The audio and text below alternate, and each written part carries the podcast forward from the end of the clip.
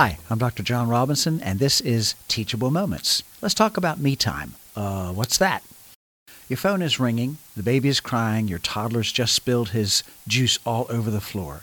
The clothes dryer is buzzing, and you haven't even put up the clean clothes from last night. Is your head exploding yet? Mine is. Feeling overwhelmed can be a normal, common state for well intentioned parents people tell me things like, my parents were never there for me, so I'm going to put my all into being the best parent ever. My mom and dad sacrificed everything for us kids. That's just what parents do. The Bible teaches me to be submissive to my husband and a servant to my kids, so that's what I'm doing. Wow, I've actually had parents say these kinds of things to me. Again, well intentioned, but a setup for feeling perpetually overwhelmed. So, mom and dad, how can you get back on steady course for the right reasons?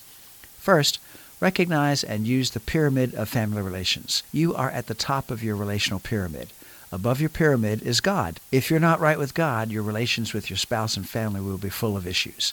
Some parents build a prayer closet, literally, for time with the Lord. Others set aside 15 minutes per day for personal devotions. Jesus said, I will never leave you nor forsake you. Take him at his word. Second, as you take time for yourself, you make time for your spouse. Jesus also said, Love one another as you love yourself. Self care makes quality other care possible.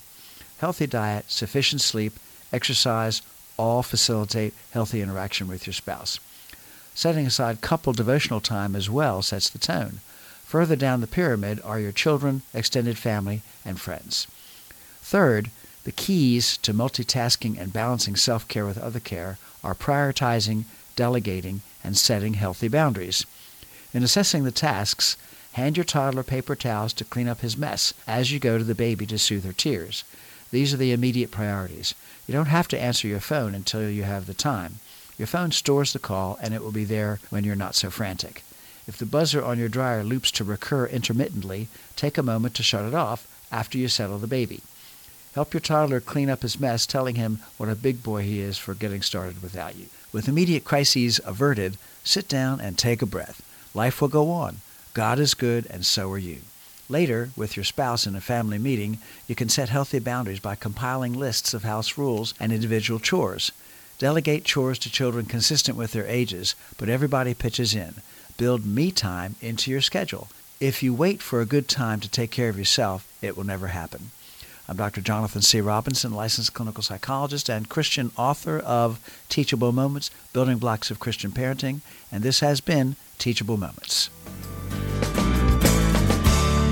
Teachable Moments Building Blocks of Christian Parenting is available online at AmazonBooks.com and in local and national bookstores. More on Dr. Robinson at TMCPINC.com.